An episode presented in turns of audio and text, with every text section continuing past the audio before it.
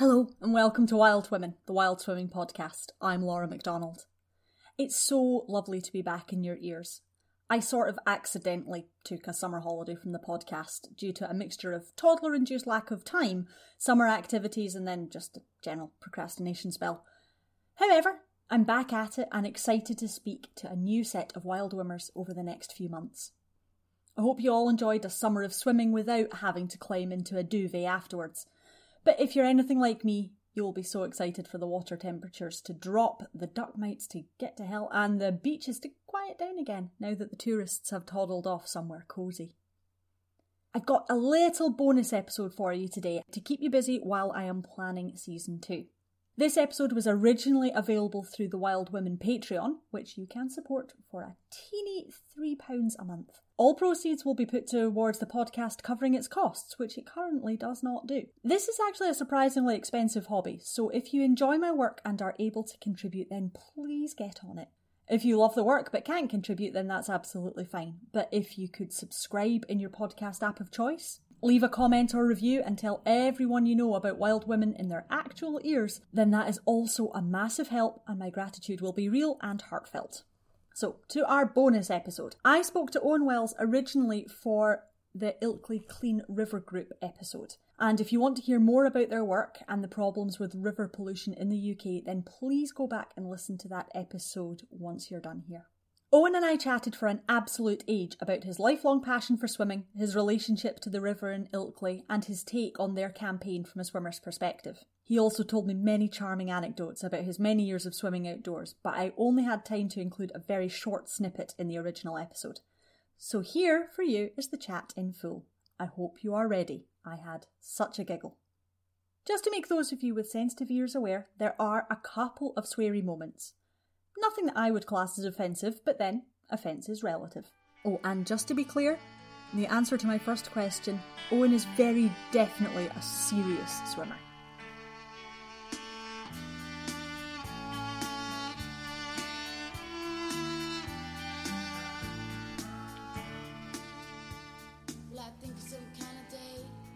I was born and bred by the sea, and there were, of course, people who swam every single day of the year. I remember one 80 year old lady who used to cycle down to the beach on a dreadful sit up and beg bicycle in a voluminous uh, bathing robe, and she would swim a stately breaststroke and she would come out and she would cycle home to change. But the sea is always warmer than rivers. I simply cannot remember a time when I could not swim.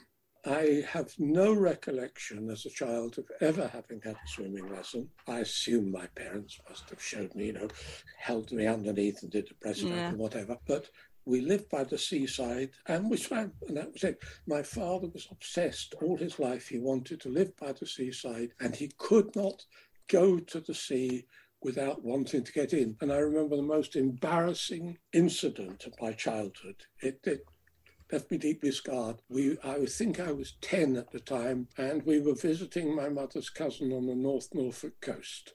And we hadn't been intending to go for a swim. And it was August back holiday, and we walked out to Scolt Head Island. Anyone who knows North Norfolk coast, Scolt Head Island is incredibly popular now. But then in about 1952 or three, there wasn't a soul on the beach, not a single solitary soul. And my father, to as a 10 year old, I couldn't imagine anything worse. He stripped off and ran naked into the sea, and I was mortified. I thought it was the most dreadful thing ever. I'm now much older than my father was then, and since then I've been on Scolt Head Island and wasn't with my wife, and we weren't expecting to swim. But she stripped off, and I stripped off, and we went in. But it wasn't on August Bank holiday. I have the greatest sympathy, sympathy for my father. He did absolutely the most sensible thing he could. The sea was there. And I have to say that um, swimming trunks are a difficult issue, of course, because when I first went swimming, immediately after the war, we had hand knitted trunks. Hand knitted trunks worked jolly well until you went in the water. But when you came out, they were sort of elongated and dragging around your knees. No one nowadays can imagine a child being equipped with hand knitted swimwear. but that was, and the, the other thing, of course, you had was your mother constructed two towels and sewed them together and made a, you know, anyway, there you are. Childhood of swimming. I used to be one of those who did a very slow and inelegant breaststroke. But when my wife was dying, all sorts of people came to the house. I, I didn't know who half of them were, Frank, but one of them turned out was coming uh, to see me, which uh, because I was labelled as a carer. I thought that was a load of bullshit. I was not a carer. I was doing no more for her than she would have done for me. Anyway, this person explained that she's coming from a carers charity and there were small grants available to carers on condition that you spent them on yourself. So I thought, well, why look a gift horse in the mouth? I've never, ever consciously had a swimming lesson in my life. So I decided I would like to have swimming lessons. I've always swum. I swam quite long distances, slowly. So the uh, the grant took a, took a while to come through, and it was the March after my uh, wife's death that it came through, and I booked up for swimming classes. And on the first class, because I was really desperate to do a proper, efficient crawl, I couldn't do one length of the swimming pool doing the crawl. So I was determined I had to have a goal. So I decided that not that August, that June rather, but the June following, I would do the Great North Swim. So that was my goal. And I have to say, in the June following, I, I, did a half a mile in the Windermere for the Great North Swim, and I raised about £5,000 for the hospice. And then, you know, once you've done a half mile, well, the next year I decided to do a bit more. So I did the mile. And I have to say, I came second in my age group which astonished me because I had been warned at the outset for the, these great big swims. Someone had told me, don't start at the front because people will be swimming over you to try, you know. And I, so I started near the back and I was having to swim over other people because they weren't going fast enough. Anyway, so I did the mile and various other members of the family did half miles or miles with me, and we raised another five thousand pounds for Manor Manorlands uh, Hospice. And I was thinking that this last year I might perhaps have a go at two miles. The problem with two miles, it, it's time. A mile takes 40 minutes. Well, two miles is going to take an hour and a half, and it gets a bit boring after a while. You know, bump, bump, bump. And I know people take things like, you know, waterproof earphones to keep themselves amused. That strikes me as a bit stupid. But uh, I did think I might have got two miles, but of course it was cancelled. And now I'm well out of practice because there's been no. The Lido was closed all last year. The swimming pool was closed all last year. So I've done a bit of swimming in the river. I doubt I could do a mile now, but who knows? We'll get back into it. That's the importance of the river because yep. no bugger can close it. They can't say not allowed. I've always swam out, out of doors, uh, but I have to say it was more usually in the Ilkley Lido than anywhere else, or in the sea. Mm-hmm. But now I've really got into river swimming. You swim one way and you're really working hard and you're making small amount of progress up the river. Then you turn around and go zoom, it's like being shot from a gun. I always thought I was totally inept at all physical activities except swimming when we were at Clacton, we used to swim up and round the pier. Uh, when the when the uh, there was a strongish current and lilos and beach balls would come floating by beyond the layer, uh, level beyond the ends of the uh, breakwaters, and the local kids like me, we used to swim out and bring them back and keep them. Uh, so I've always swum, and then years later I took to mountain walking, but that's another story. No, but I don't know why swimming is so enjoyable. There's the weightlessness, there's the view, and there's when I was young, it was the waves. I had to have waves. I mean, I've nearly drowned several times. Now I'm much more leery about waves than I used to be. But I used to think the more the waves, the better. You know, the I suppose I suppose was that an adrenaline rush, perhaps. But interestingly, I've always swum on top of the water. It wasn't until about 10 years ago with my wife, I went, we went to see friends of hers in Egypt and uh, we went to the Red Sea. And I put on a mask and a snorkel and I looked down and I was gobsmacked. I thought, all this time I've been on top and there's that world beneath which just beyond anything. Tell me then about your relationship to the river in Ilkley. I've swum periodically in the river in Ilkley for a long time, but I had to say until lockdown, not regularly everyday swimming. But I did not know until the Clean River campaign started, I did not know that they were discharging, I say they, I mean Yorkshire Water, were discharging raw, untreated sewage into the river. I'm now appalled. I have to say, fortunately, the place where I would normally swim is upstream of the Ilkley sewage works. And, and, when we started campaigning, Yorkshire Water started, oh, they're very concerned. And they did things like saying we'll no longer have a 20 millimetre grid to stop the untreated sewage. We'll put a 6 millimetre grid on. So, of course, the condoms and the sanitary towels will be stopped, but the, the shit would just go straight through as it always had done. But from the point, my point of view of swimming, the real peril I now know was the Addingham combined sewage outflows because in storm conditions, they're pumping shit into the river. Now, your notion of a storm and my notion of a storm and Yorkshire Water's notion of a storm is somewhat different. I think if it's a storm when the rain is coming down hell for leather and you can't go out, but in the last year, which we measured the whole year, Yorkshire Water recorded 177 storm events. Now, I know the weather in Yorkshire, Yorkshire's a wonderful place, and it's, but it's not known for marvellous weather. It's not like Devon or Cornwall, but we, we haven't had anywhere near 177 storms. So I'm fortunate. The, the difficulty with swimming in the river in Ilkley is sewage coming down. On the whole, the sewage is there when the river is in spate, and there's very few swimmers actually go in when the river is in spate because it's frankly jolly dangerous. So most of the time I've been swimming has been when the water level has been low and so uh, it hasn't been too polluted.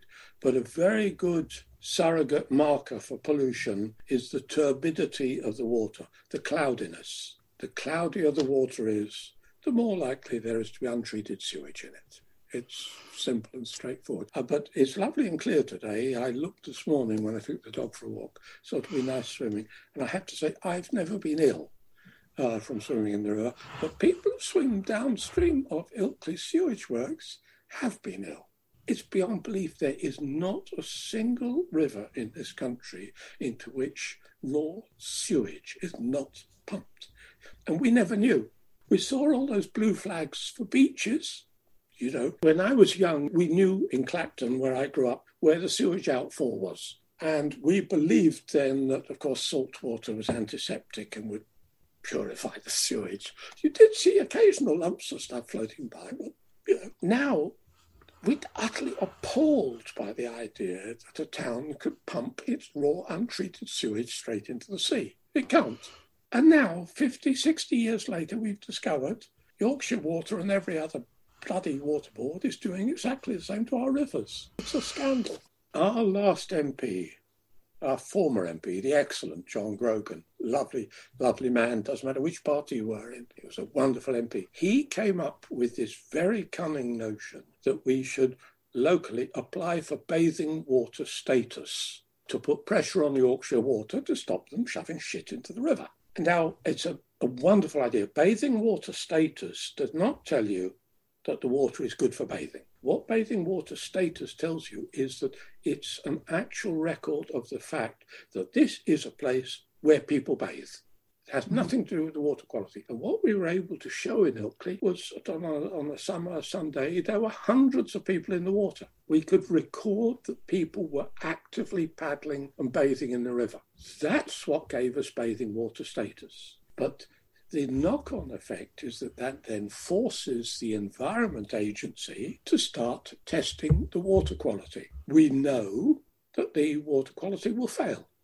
we know that it's straightforward. We've had our own tests done. But that then produces a huge pressure on Yorkshire Water to clean up their act. And Yorkshire Water are saying, well, previously it was 30 years before they were going to do upgrades on the Ilkley sewage works. They're talking about perhaps in 10 years' time they won't be discharging. Currently, they're planning to reduce the discharges by 20%.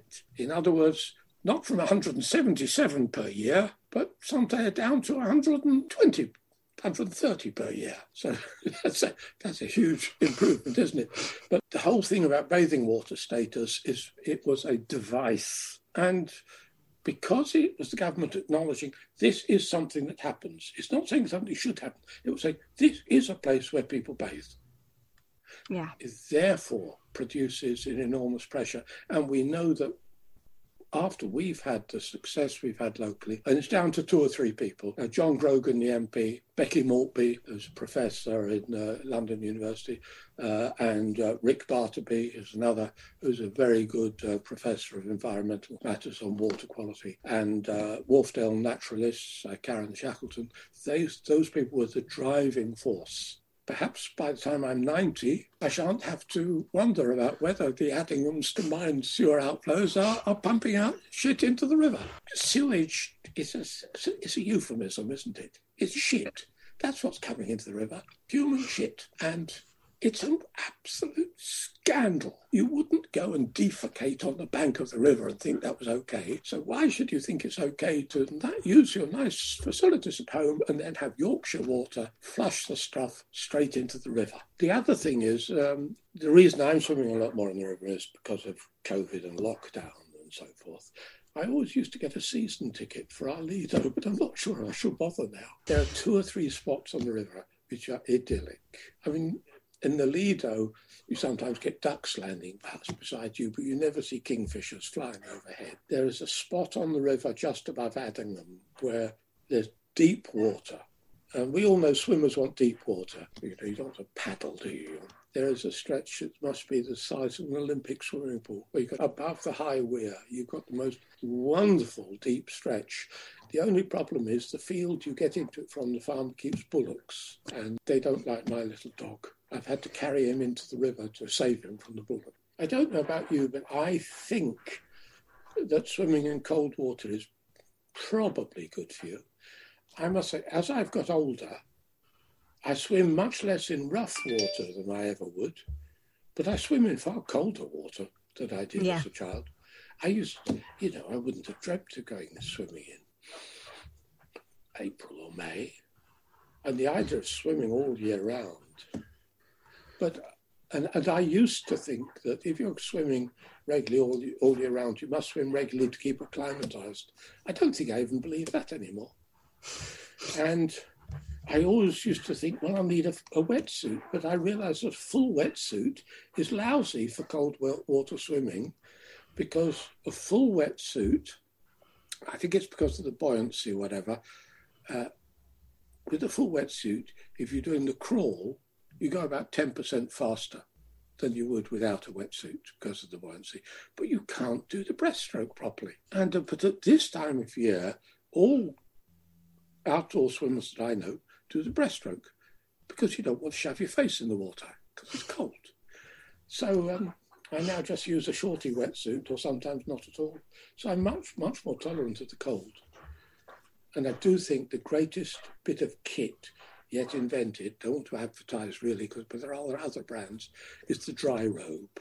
I think when you get out of the water and shove one of those on, and I, I usually change here and drive down, and driving back, I've put on the dry robe, I've taken everything else off, and it feels vaguely wicked to drive back through the town stark naked except for a dry robe in the terror that you might have a traffic accident and have to get out, and people would realize that under the dry robe, you have no trunks on at all. It gives a frisson. but there you are. Fabulous. And, and, the other thing, which is really good, the other bit of kit, which I think you is essential, much more than the, the wetsuit, are gloves and socks gloves and socks are transformative. Yeah. And a flask, a, a, flask, I think I've come to the conclusion it's dreadful because it's processed food. Cuppa soups are the best thing in a flask for warming you up when you get out of the water. And um, the thing I think it's really important to tell people never, ever jump in. When the water is cold, walk in. Don't jump in. That jumping in even in a wetsuit, can be really quite dangerous because of the shock and you stop breathing and you drown. You know, yeah. Walk in, Of course, when I was young, we never did that. We just, just went down the end of a breakwater and jumped off. So why do I Fabulous. swim? Because my dad always swam. Because I've always swum. Yeah. Because that's what water is for. There's only one problem where I live in Ilkley. It has one singular disadvantage. You can't live anywhere that's further from the sea. Because I have to say, I really do like swimming in the sea more than anything else. I go down to my uh, sister in law's house in Deal in Kent and I swim there in the sea, and that's wonderful. But by God, there's a bloody current there. You know, I can swim as hard and fast as I can, and I stay stationary to the beach at Deal because it's a, a four five knot current coming round from the Channel into the North Sea, or vice versa. The sea is for swimming in, but I am saddened when I go to the seaside that there are often quite large numbers of people, especially young people, paddling and playing in the waves, and very few actually swimming. It's the safety culture that puts people off. We have notices put up by Bradford based on the local reservoir notices, urging people not to swim in the River Wharfe, saying that the temperature varied very little summer and winter was never above 12 degrees. This was complete bullshit because in rivers the temperature varies greatly good summer and winter, and I measured the temperature for three months in the summer and it never went below 17 degrees. But even still, we've got at the Yorkshire Water reservoirs, we've got these notices where it is true that the temperature is much more constant, danger, you know, strong currents and danger of the temperature. The truth is, there are plenty of places on every reservoir where you can walk into the water quite safely, where the temperature is perfectly reasonable for an experienced outdoor swimmer I think we've got to have a much more robust notion of risk. There was a very important uh, court case between the Hampstead Heath swimmers and the City of London. The City of London wanted to ban swimming in the Hampstead Heath ponds when there was no lifeguard on duty.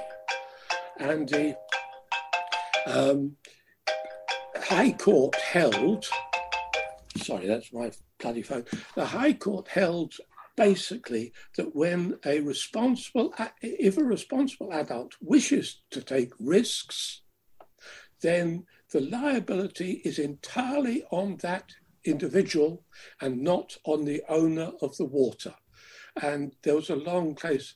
Uh, one of the judges saying we don't want a grey uniformed culture, etc. The idea that adults should be able to take risks and it's not up to external bodies like Bradford Council or the City of London to tell people, to tell responsible adults, you can't do this, it's for your own good. We yeah. are competent to decide. Clearly, with children, the issues are different. And with children, parents should be taking responsibility. But if I want to swim in dangerous circumstances, that's up to me, frankly. We had a local angler when we were campaigning for bathing water status, stating that the River Wharfe was one of the most dangerous places to swim anywhere. He deduced this on the fact that over 10 years there had been, I think, four, I can't remember, perhaps five instances of children having to be rescued. So I got out the comparative mortality figures for the Hampstead Heath ponds, for the River Cherwell in Oxford, the River Cam at Cambridge, and the sea at Scarborough. And in all those places, there had been between two and five fatalities over the last 10 years. Mm-hmm. So the River Wharfe, by any comparison, was really exceptionally safe. But we had someone saying, this is really, really dangerous. And of course, if you go into the River Wharfe when it's in spate, I mean, it goes up and down by incredibly. Yes, it would be dangerous, but nobody would ever do it. Um, and when the river is low, it's it's the safest place I've ever swum. Yeah. And I've swum all over the world. I've swum in New Zealand. The sea at Kaikoura was the coldest sea I've ever swum in. It was dreadful. And then someone I asked at the tourist office why no one was swimming. They said, because this is a place you come to watch whales because it's so deep and they come in so close. I've swum in China. That's wonderful. We I've swum in the uh, in Houhai, one of the lakes in this Beijing, uh, where of course swimming is forbidden, but there's plenty of people doing it. Most things are forbidden somewhere or other. and you get the most extraordinary interest as a, as a Darbitzer along those a European swimming.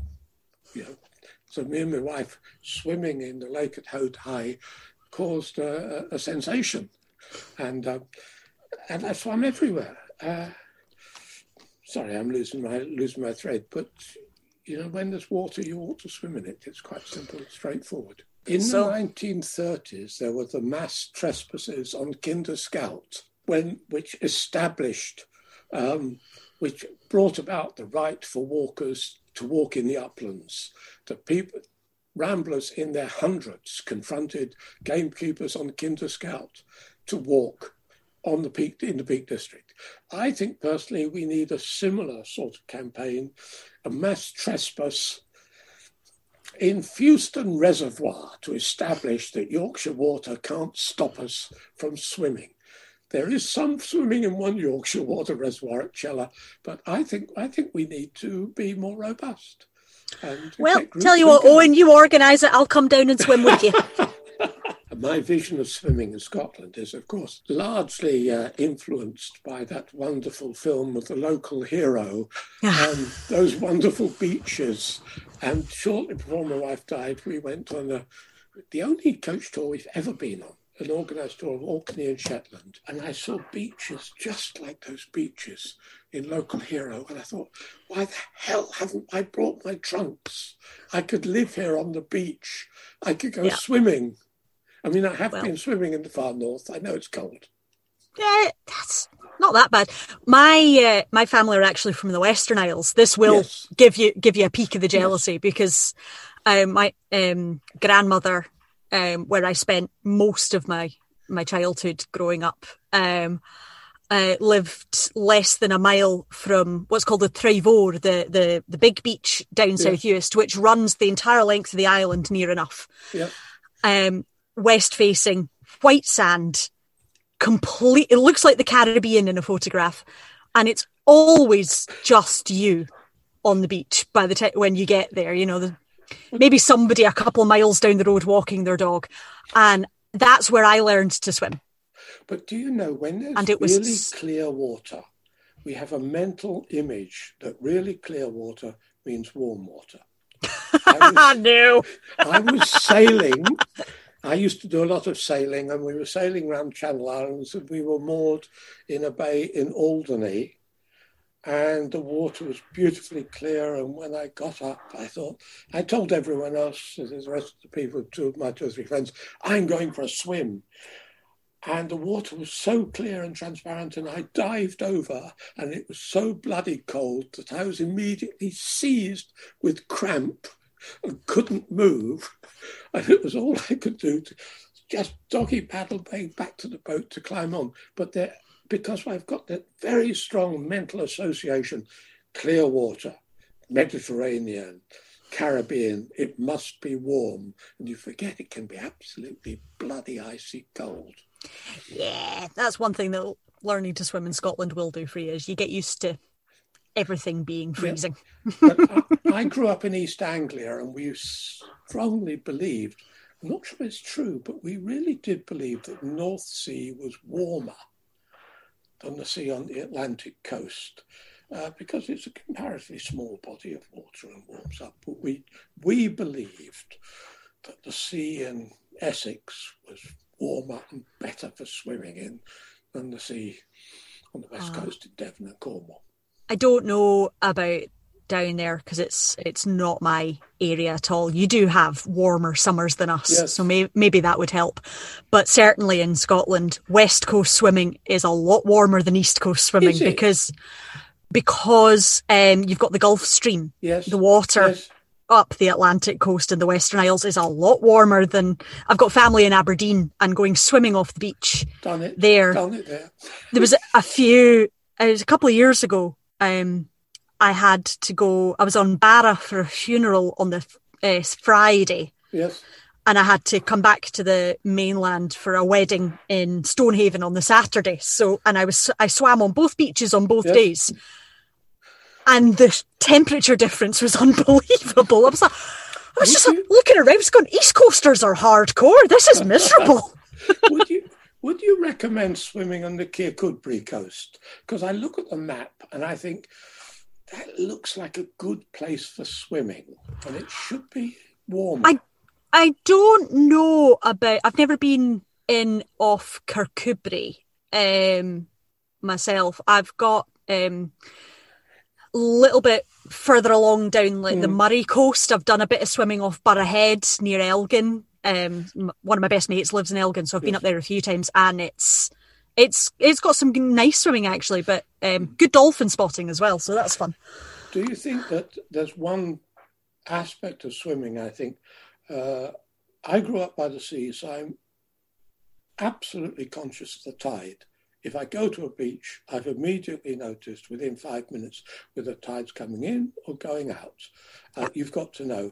I remember a sad story of um, two Austrian au pair girls in my wife's family when she was young who went to the sea at Brighton and they went for a swim and came back and they thought their clothes had been stolen because they were nowhere on the beach because they had never swum anywhere where there was a tide.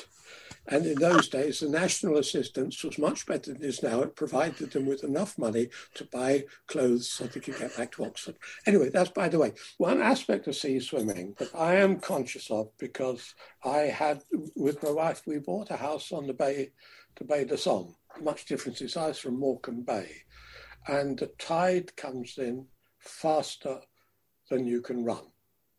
And I am very conscious that people who don't swim in the seaside, that haven't grown up at seaside, do not always appreciate just how dangerous in certain places fast incoming tides can be. A friend who saw a woman walking out on the Bay of the Somme, he was canoeing and the tide was coming in. He canoed up as close as he could to her and he shouted to her, Madame, courier, run run for the shore now. She said, what? He said, just start running, run now. And he, as the tide came in, he canoed behind her and she stopped to call her dog. And he said, don't bother about the dog, run for the shore. And in the end, the water got sufficiently deep that on his canoe, he came up behind her and she clasped on and climbed on. Because there are mm. places where the sea comes in so fast that it is exceptionally dangerous.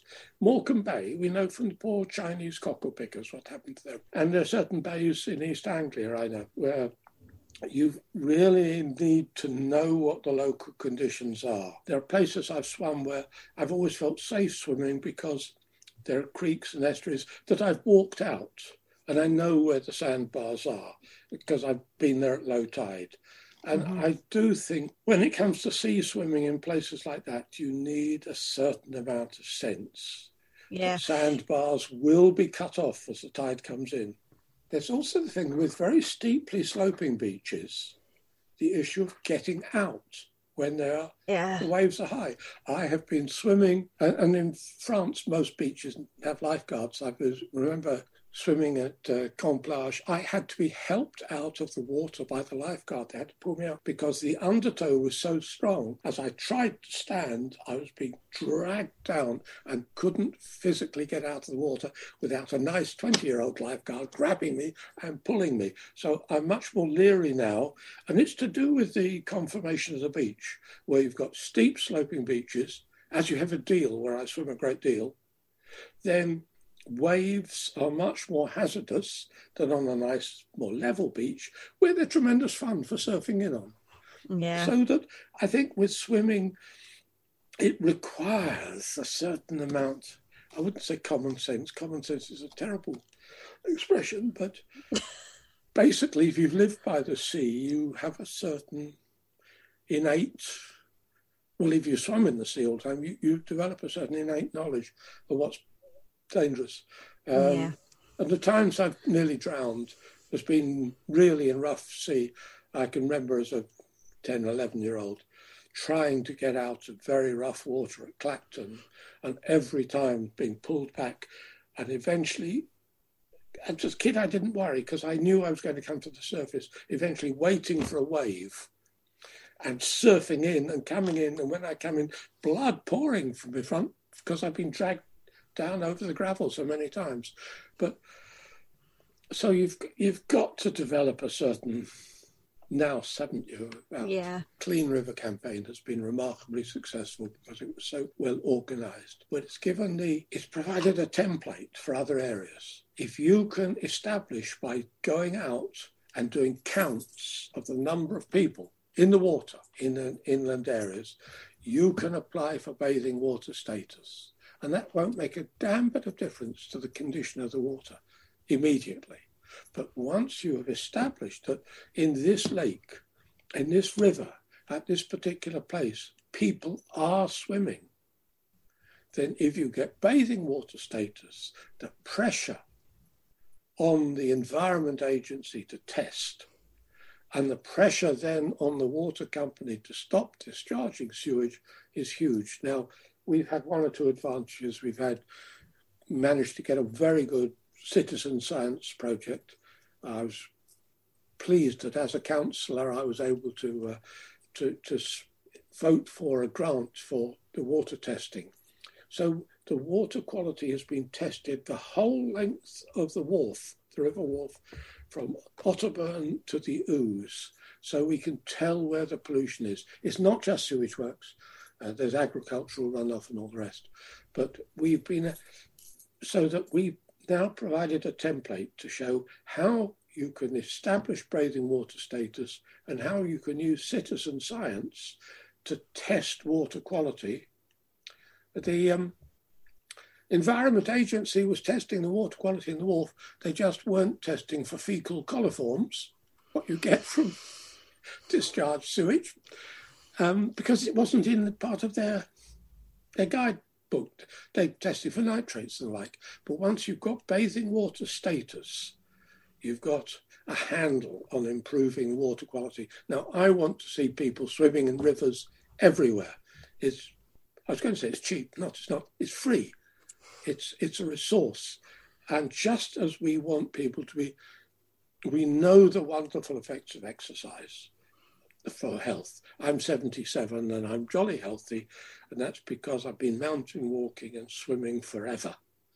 Um, my, my wife, when she was diagnosed with cancer, was given a 5% chance of living for five years, but she lived for seven because she exercised, and she walked, and exercise is the most important thing. So walking and swimming, not going to a bloody gym and doing things like that. That, just, just, God, all that sweat and all that boredom in gyms, it's unimaginable.